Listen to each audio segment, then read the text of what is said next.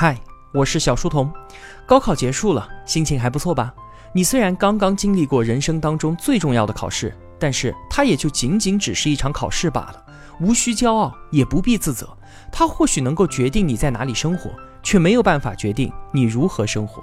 曾经熬灯守夜备战的日子，那才是一段值得珍视的记忆。因为往后面对困难的时候，你需要随时唤醒那个拼搏的自己。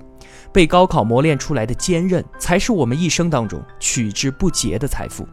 抓紧时间，赶紧去玩吧，去你想去的地方看看，去和你喜欢的人表白。令人遗憾的事情，从来都只有一件，那就是梦想过、期望过却不曾做过的事。